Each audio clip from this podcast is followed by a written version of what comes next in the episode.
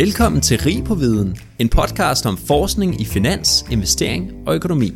Mit navn det er Henrik Rasmussen. Episoden har vi lavet i samarbejde med Nordic Finance and the Good Society for at kaste nyt lys på finanssektoren i Norden og diskutere en mere ansvarlig retning for sektoren i fremtiden. Målet om at udbrede forskning inden for området og skabe debat om den finansielle sektor støtter vi 100% op om. Tag et kig på deres hjemmeside nfgs.dk, hvor der ligger masser af fed forskning og seminarer om ledelse, bæredygtighed, pengepolitik og meget mere. Welcome to Rig på Viden. As you can hear, the episode today is going to be in English, and we're going to talk about money laundering. Not long ago, we kept hearing about serious cases of money laundering happening through our banking sector, and afterwards, we've seen both regulators and the financial sector as a whole step up their efforts of anti money laundering significantly. And while using more resources to fight crime is great, of course, what if we're using those resources all wrong? That's what we're going to discuss today. I have the pleasure of sitting with Tom Kirchmaier, a professor from Copenhagen Business School, who's also part of the research project Nordic Finance and the Good Society that are sponsoring this episode. Thank you for coming, Tom. Thanks for inviting me. You're welcome. Can you tell me first how you became interested in this subject of money laundering? Well, as you know, as always, it's a long journey. You know, for a long time, I was interested in issues of banking, and then I became interested in crime. And so, money laundering or anti-money laundering is kind of the natural interface between the two. It's also something which I think is a real issue, which we don't exploit enough as society.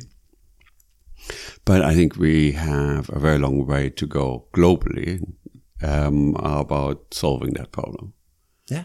And while you were studying or doing your thesis, did you work with this area? Did you research it before you came to to uh, educate in it? So, so I, I, I, was never a banker. So I wasn't um, doing it from the inside. I was always studying from the outside, and I came very much from the crime side. So I, we studied a lot of crime and then organized crime. And here money laundering is just the, the other side of, of the coin. And, um, so I looked into it kind of as a global phenomenon and less as a Danish one. And then when I was here, you know, then there was this problem, as we all know. And then suddenly it became also a very big Danish problem. Yeah, it became quite relevant suddenly. Can we start by talking about what money laundering actually is. Can you define it? You know, it's it's a really good question because it's actually quite hard to define. So, kind of, it's the financing of illicit activities, and so we can actually look at it from from the payments stream and see if you find some irregular behaviors, or you come from the crime scene, you know, people who actually commit the crimes who need to launder the money. And, you know, my argument is actually we're kind of doing it slightly wrong because we only look at the payments stream and try to figure out problematic transactions.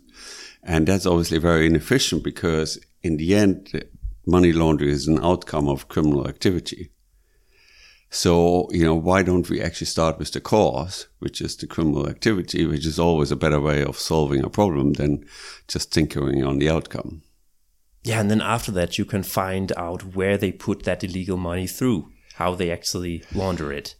Yes, and you know, it's it's the old story. You know, how do you find people? You find it through the money stream. So, but obviously, the two sides need to be closely aligned. And this is where the problem really starts: is you have on the one side the banks, on the other side, uh, you know, the, the police and uh, the Secret Service. Um, PET in this country, and they work historically rather disconnected. Mm-hmm. And because of that disconnection, both sides are actually operating rather inefficiently. Yeah. And we haven't really found a way of combining the two information streams into something that makes sense and protects kind of privacy and so on Yeah. what I've seen on Netflix, for example, is a, a gang who sells drugs and the money that they get from that they invest, for example, in a casino, and uh, then they launder the money through that casino. Is that also what happens in the real world? So I think that's actually a pretty sophisticated um, description already. So normally what you see is the Hollywood movies, some mafia movies um, about you know a family drama and so on, and what we discovered over the years also is this Operation Venetic there last summer is we know relatively little about organized crime and how they operate. And what you and I think about what you know or what we know about organized crime is actually what you've seen in your case on Netflix in the old days in the movies. And that is not organized crime. It is something that sells well to the wider public. Yeah, that's how it often is with Hollywood movies. Correct. And so, you know, I think globally we actually misallocate resources quite dramatically because we have a very poor understanding of the organized crime group and how they operate and how they actually launder money. Yeah. Now, Tom, I've seen that you work a lot with data in your research. Are there any interesting takeaways from the data you've uh, worked with on money laundering? So, you know, as you rightly say, I'm a I'm a data geek, and you know, in a way, I see this is as the way forward. How we use data at the moment, kind of globally, is very poor. You know, it's a lot of manual labor. It's disconnected, as I said. And because it's manual labor, we can't really join the dots together. And so it's extremely inefficient and ineffective and super expensive for society. So the way forward is really um, trying to use data in a much more clever way on finding the needle in the haystack. And we also got a, a nice grant there from Danske Bank to help us really research um, new ways of detecting money laundering. And I think I, I'm I'm in process of proposing something new where we actually kind of can use the data stream in a clever way without violating privacy concerns, which is the big other side. And we need a solution which we can do more or less globally because otherwise it is rather, again, inefficient because organized crime groups don't operate in Denmark only or Sweden or Germany or the UK. They operate globally. And so if you don't have a globally or at least a wider regional system, yeah, you waste your money. Yeah. Because they will just circumvent you some of the, the things that I've heard happens in the banks that I've also taken these uh, tests myself when I was in Danske Bank and Denmark as well, is that they look at large cash transactions, for example. If someone goes down to the bank and puts a lot of cash in his account, that's a red flag that these algorithms and data they uh, put up. Well, it, this is not even an algorithm. It's just a very kind of basic historic flag. You know, if you if somebody comes up with a million dollars or whatever the currency is, you want to know where that money comes from, because typically we don't actually transact in these amounts in in cash. Having said that, um, and this goes back to what I said in the beginning, I think we know relatively little about how they actually operate. Do they operate in cash? Do they not operate in cash? They probably use the banking system in a rather sophisticated way. It's just they're so sophisticated that they they are not picked up. And you know, so a good indicator that we are not very efficient is actually the market price for money laundering. So if you're an organized crime group and you have a billion dollars to wash, you pay about six percent that's not very much. It's a bit like a bad credit card. So it just shows us that if if you have a lot of money, money laundering isn't is a non-issue for you. It's a simple transaction cost, and you know you can back out the detection likelihood out of six percent, and that's an approximation to zero. I.e., these organized crime groups feel very secure and safe in how they operate, and this is just one of the operating costs yeah, so it's kind of too cheap for the uh, criminals to launder their money. It's too cheap to get around the blockades that we've put up. Yes, uh, there is essentially no blockade. And also, you know, we don't make crime very expensive. You know, if the if the costs for money laundering would be forty percent, fifty percent, then a lot of the crime would become just uneconomical. Yeah. But if you have six percent, most of crime is still very economical. And that shows you that we actually fail in the very purpose why we do it. Why are we interested in money laundering? Because we want to actually make crime more expensive.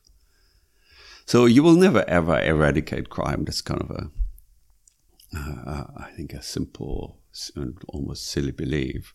But what you want to do is actually suppress some of the crime, the marginal crime.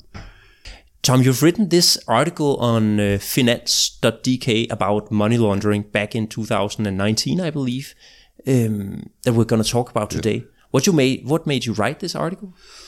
Well, I just thought I have to put my opinion out, you know, on you know how I see the world and how I see how inefficient it is and then we actually have to stop and think instead of just kind of replicate old historical processes which are done somewhere else yeah, and that's exactly what the article is about. You you mentioned many of these inefficiencies and also incentive problems with the structures that uh, we have today. But but first, in, in the article, you you start by mentioning a few categories of money laundering, and I thought it could be fun to to just go through some of those categories if you can. Yeah, yeah. So yeah, I think it's a very good point because money laundering is not homogeneous. You know, there are many different groups with very different purposes. And so the, the big group we care about typically are these organized crime groups um, that commit kind of quite serious crimes and harms in a country. You know, um, drugs is the one you um, mentioned already. CSE, um, cyber attacks nowadays, fraud. Um, there, there are many of these kind of high harm groups, and and these were the ones who historically, I think, got a little bit more attention, maybe not enough, but more. And this is where there's also political will to, to do something about it. Now, for these organized crime groups, they operate locally and they have a, a double negative effect, which is often forgotten. On the one hand, is obviously the negative effect of the crime itself, but then is this money gets kind of invested locally into some businesses or housing, and that spoils the asset prices of of the real sector. So it pushes people out of where they live and they have to kind of live somewhere else. London is a prime example where people get pushed out of the center um, more and more. Um, and then they invest in businesses and they run a loss, and so legitimate businesses go out, you know, go bankrupt, because how can you compete with a, a firm that is subsidized by these illegal money? Yeah. And so, as I said, you have a neg- double negative is on the one side the harm of the crime, on the other side the harm of the misallocation of capital. In the you in the article you mention a category of money laundering uh, where it's it concerns government money with, yeah. for example, tax fraud and corruption, and you mentioned that there are some very bad incentives for the institutions in the country in question, I believe it is, uh, to get involved in these uh, cases. Why is that? Yeah, well, so uh, actually, it's a good point, and thanks for giving me the lead here because I think the largest group is really this kind of um, embezzlement of state funds, serious cor- corruption, and so on. You know, Russia is a nice example there, nice in parentheses, obviously, um, where you know the elite tries to channel money out, and you know these are highly profitable transactions they don't really affect anybody. And I think this is also what broke the neck there for Danske Bank in that particular case that you had actually very sophisticated, possibly state actors, uh, trying to channel large amounts of money uh, through a country that is very trusting and so on. And so obviously then Denmark got taken to the cleaners in the process. Um, will it happen again? No, of course not, because you know the, the channel is closed and they moved on but because it doesn't really affect the local population, the politicians also don't pay much attention because the electorate doesn't pay much attention. And as I said, it's highly profitable, so it uh, sometimes even helps to kind of show up the stability of a financial system. And so everybody looks the other way. It's Yeah. kind of it's not my problem. Um, and you know, as as we all learned, also in Denmark, but it's not limited to Denmark at all. Uh, people look the other way for for too long.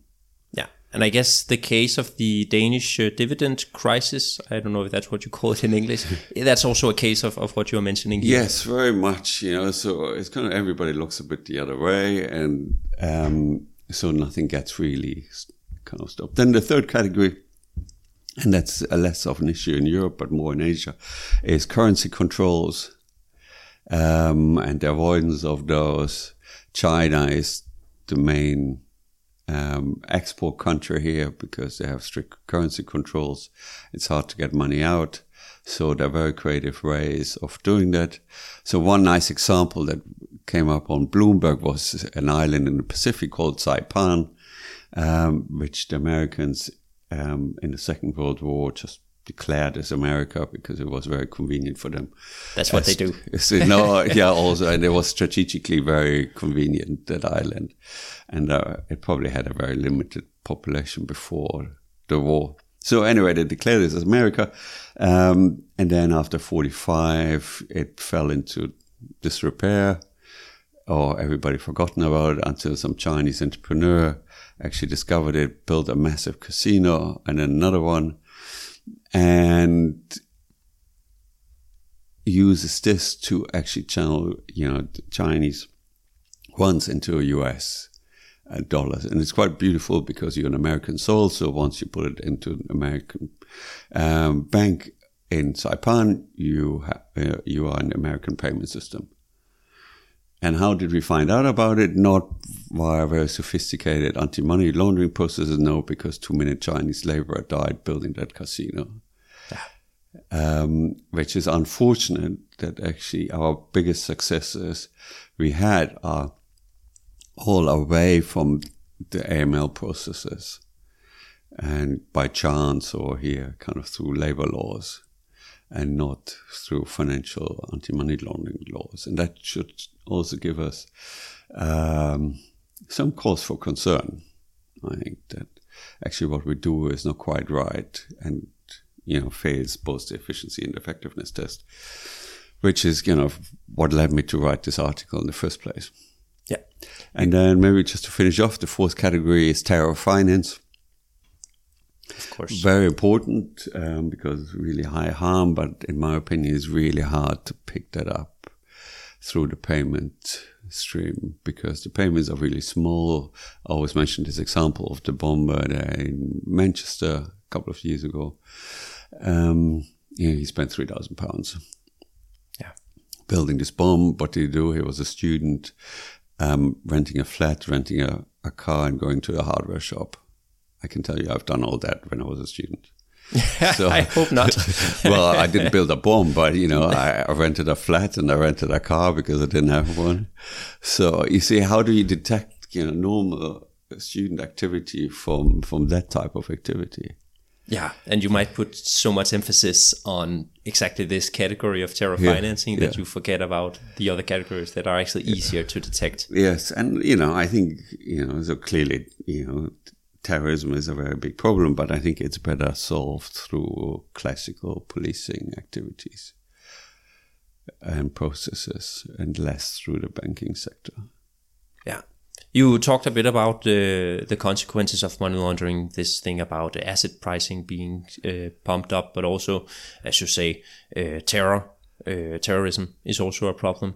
Um, but one thing you you mentioned is that the uh, money laundering can actually put pressure on legit businesses and and pressure them out of of certain industries. Is is that correct? Yeah, yeah, that's it. That's uh, the, I think the the second degree of the harm I, I tried to mention that good businesses actually get pushed pushed out, um, which is something which is something we really I think need to be very careful about, because you know we want to have firms operate and we want to have legitimate employment, and we don't want to push this under the radar screen. Yeah, and are there some industries that you think are, are, are hurt more by money laundering activities? Like now, I mentioned casinos a lot. Is is that a typical business where you have to compete with criminals? No, I think it goes throughout the you know the wider sector. Um, obviously, they do things they understand. So the classic uh, example was always on on nail bars or you know places where there's a lot of cash involved. Um, and we did a little bit of work on that, and you know clearly it's it's an issue. But you know there's only so much you can do about nail bars in a way.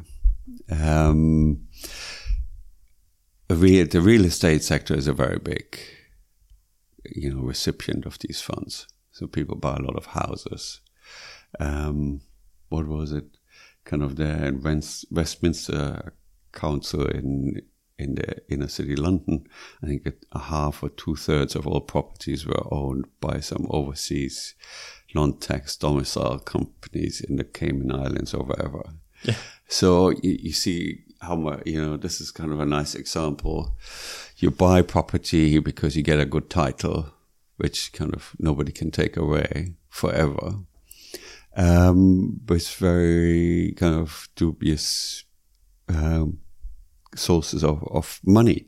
And what happens is people who live there or lived in Westminster get, get pushed out and now live somewhere in the periphery you also mentioned how laundered money can find its way out on the global markets and affect asset prices, as you mentioned before. And I'm thinking that something like the stock market must be too large to really be affected by laundered money. Or are there other parts of the financial markets that may be more affected by this than others? I think we're at the beginning of this journey to really understand how the financial market gets used you know, obviously, you know, you can buy a lot of derivatives and then manipulate the market. A classical example, you know, there's front trading. Um, there are all sorts of s- stuff we can do. Um, you know, there's still, you know, like Hong Kong, where you can buy and sell shares without a name. You can own companies without, you know, declaring your ownership. Um, all these are things which, you know, you know, invite obviously misuse. Um, and that also means that we should do something about it.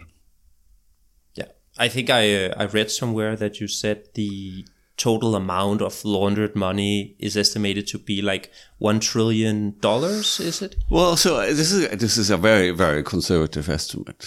Yeah. Okay. So, and how did I derive of that? So, global GDP is about eighty trillion dollars. And then if you take 1% as an estimate or 1 to 2%, then you're roughly at about 1 trillion. Now there's a study in Sweden who said actually about 7% of GDP are uh, coming out of illicit sources. So, you know, then you multiply 80 trillion with 7%, you get a substantially higher number. But regardless, you know, even if we just take the most conservative number there of a trillion, a trillion is a lot of money. Yeah. A lot of money.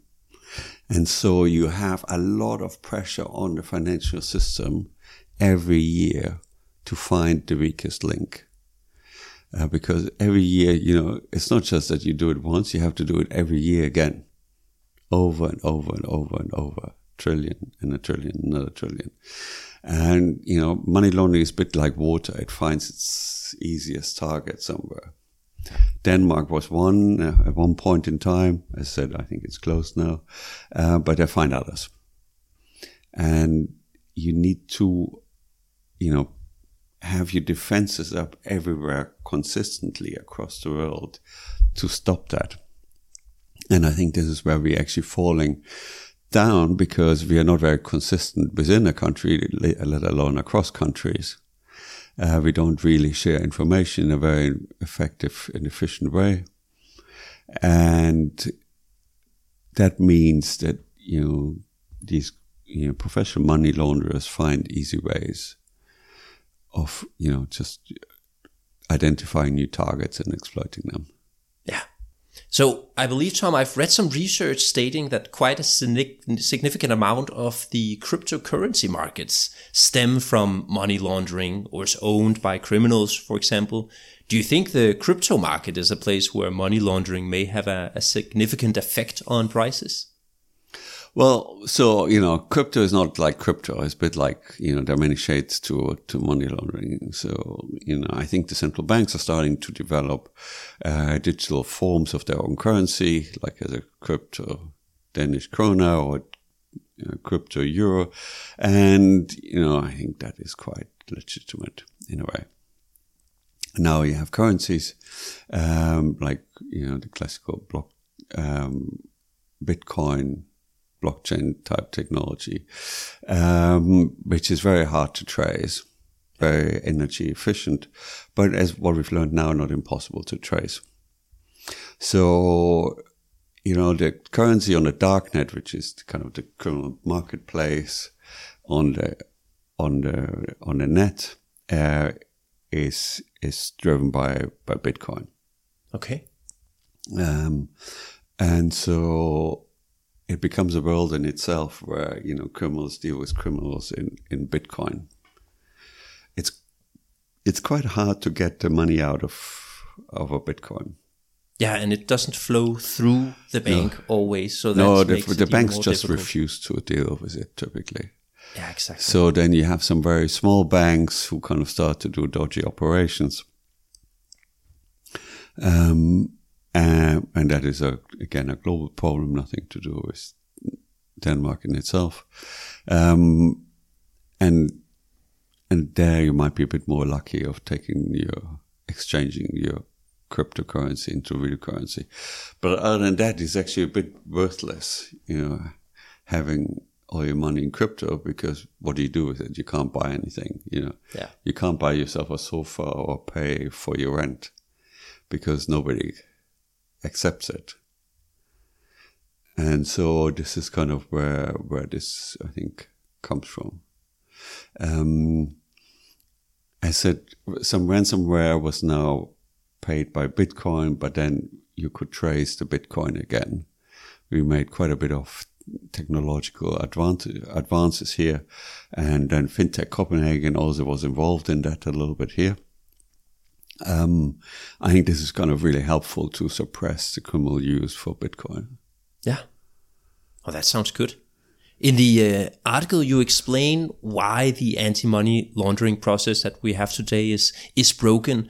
Uh, but could you tell a little bit how it is in general this this process of anti-money laundering? And uh, you mentioned something like the Financial Action Task Force, FATF, I believe it's called. In Paris. Also, so so you know, so you have many actors here, which is where the problem starts really. Um, and to give you a bit of history, there it started in the G7 in 1987, 89, um, just before the wall came down. They made this big announcement um, that they want to actually do something about money laundering driven by the US. Uh, for the very reason that they wanted to suppress some of this criminal activity and they thought uh, the banking sector is wide open. And no doubt it was, and probably earned good money with kind of facilitating crime. Um, and then Europe fell a little bit behind because it had other problems in 89, um, but it's now playing a bit of catch up um, over the last 15 years or so. And I think the idea was good as such. Um, they created a new bureaucracy. They're very good at that. Yeah. Called this uh, uh, in Paris, um, which has a rotating presidency. The last one was Chinese. The current one is a German guy who also goes very much into the direction of uh, environmental crime, which I think is very good, and also interested in economic crime. Um, so I think he kind of says a lot of the right things if he does all the right things, we will have to see. But he says the right things for the moment. Um, and then obviously they set out uh, rules, which are very beautifully written. But my criticism is they're written by lawyers for lawyers. Yeah, they're very hard to operationalize, and then the problem you have is if you don't operationalize something consistently, as I said before, it always finds itself the weakest link. So you always find a place where, where the system breaks. And the other problem is, um, an equally big criticism is we built a system that is far too expensive. Far too expensive. Okay.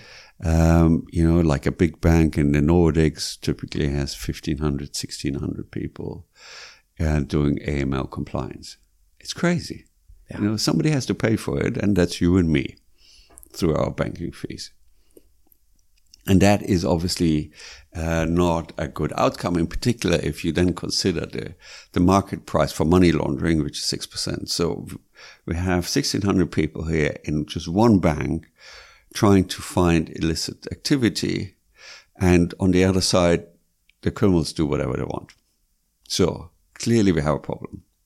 Why is it so expensive? Are there just too many rules, or are they doing the wrong things, or not using data? Well, all of the above, actually, all of the above. You know, is they're very disconnected. As I said, also in my preamble, you know, the the police service and the other institutions, the law enforcement institutions, um, and the banks don't talk properly.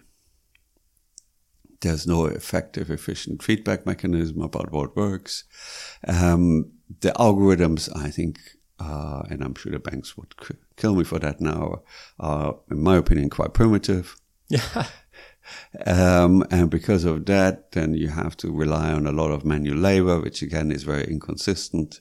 You have a very limited view you know, because you only see your tra- transaction pool, not the transaction pool of another bank, or you can go to the police and say, tell me something about X or Y. Um, it starts to be just very, very inefficient. You you're fishing in a bit, a big pond with a very small hook. Yeah. And so you just try to fish harder, but it just doesn't make you better you need to completely rethink the entire system.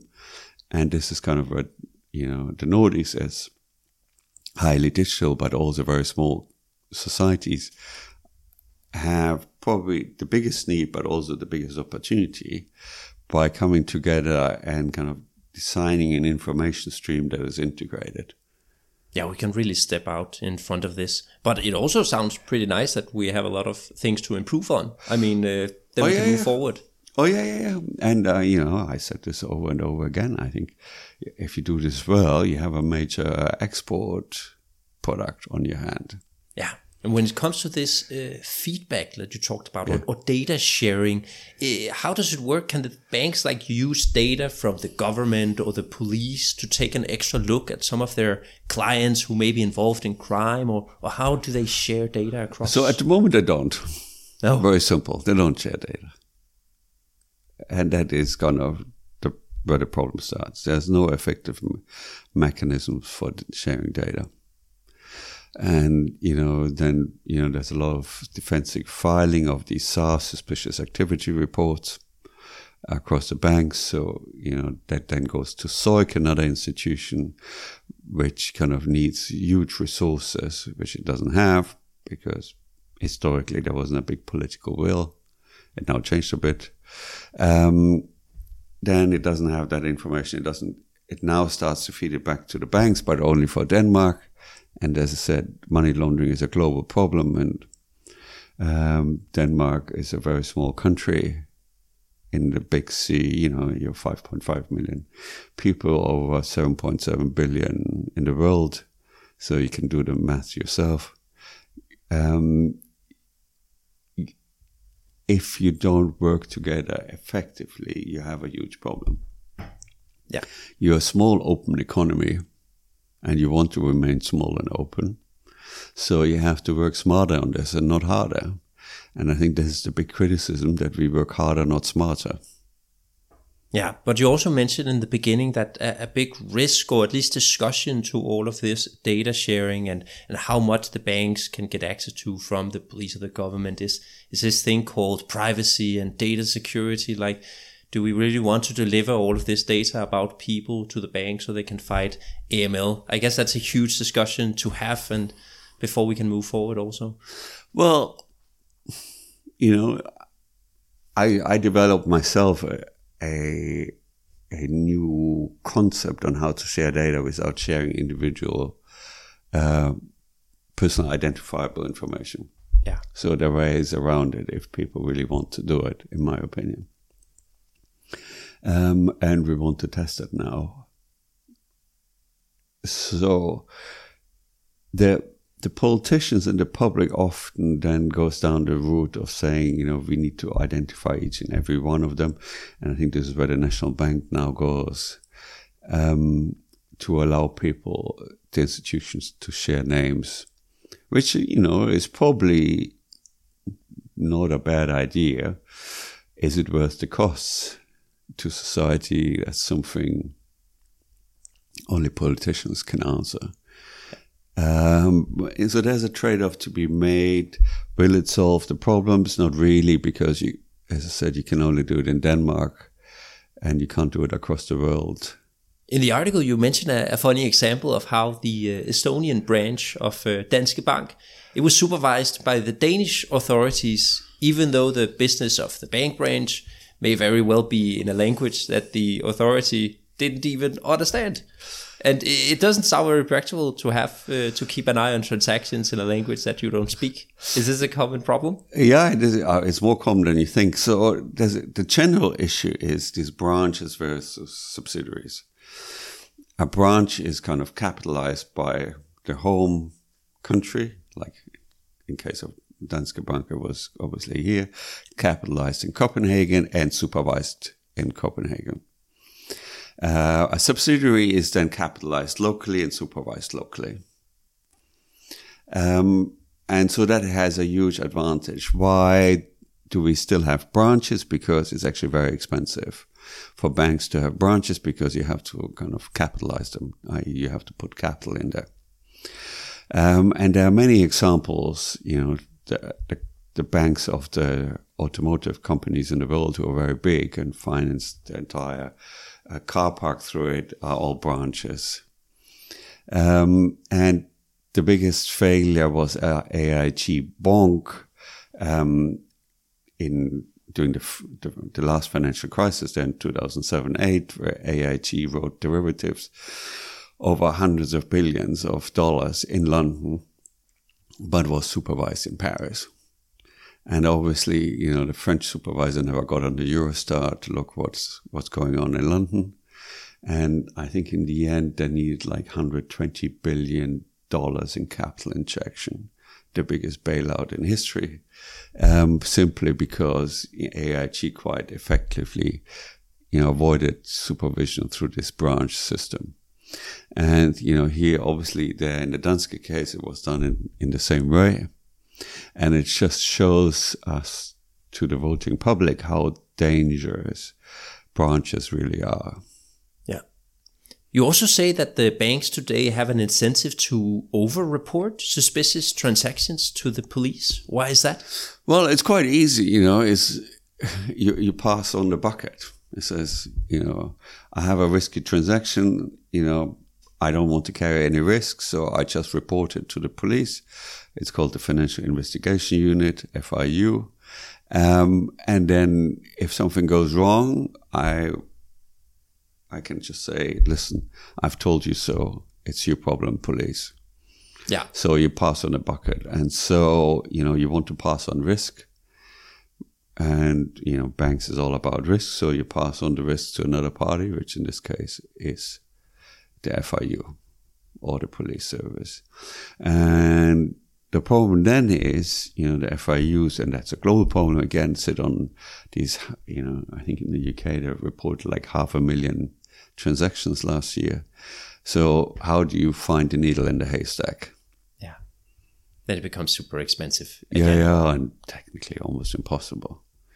And so, you know, even if the banks are super effective in reporting if I uh, these suspicious activities or tra- transaction report to the police, then this is where the system breaks.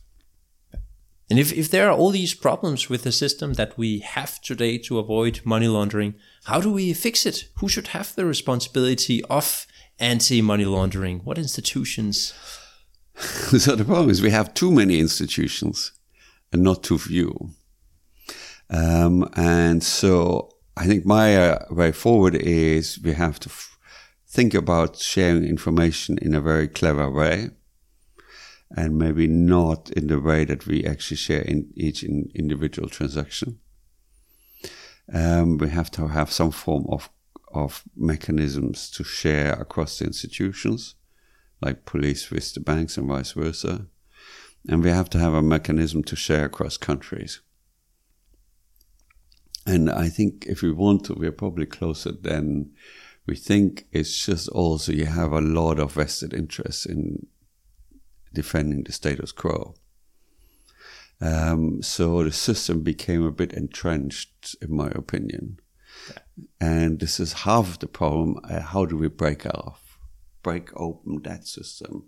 So it starts using data in a much better way and sharing that information in a, in a much more sensible way. All right, Tom. I think we're gonna end it there for today. Thank you for being here. It was a pleasure talking with you. Thanks for the invite. Tak for, at du lyttede med til Rig på Viden. Jeg håber, at du lærte noget, og hvis du nu synes godt af vores podcast, så kan du støtte os ved at følge den på Spotify eller skrive en anbefaling på iTunes. Inden på LinkedIn, der kan du følge André Thormand, Benjamin Somofen eller Henrik Fode Rasmussen. På genhør.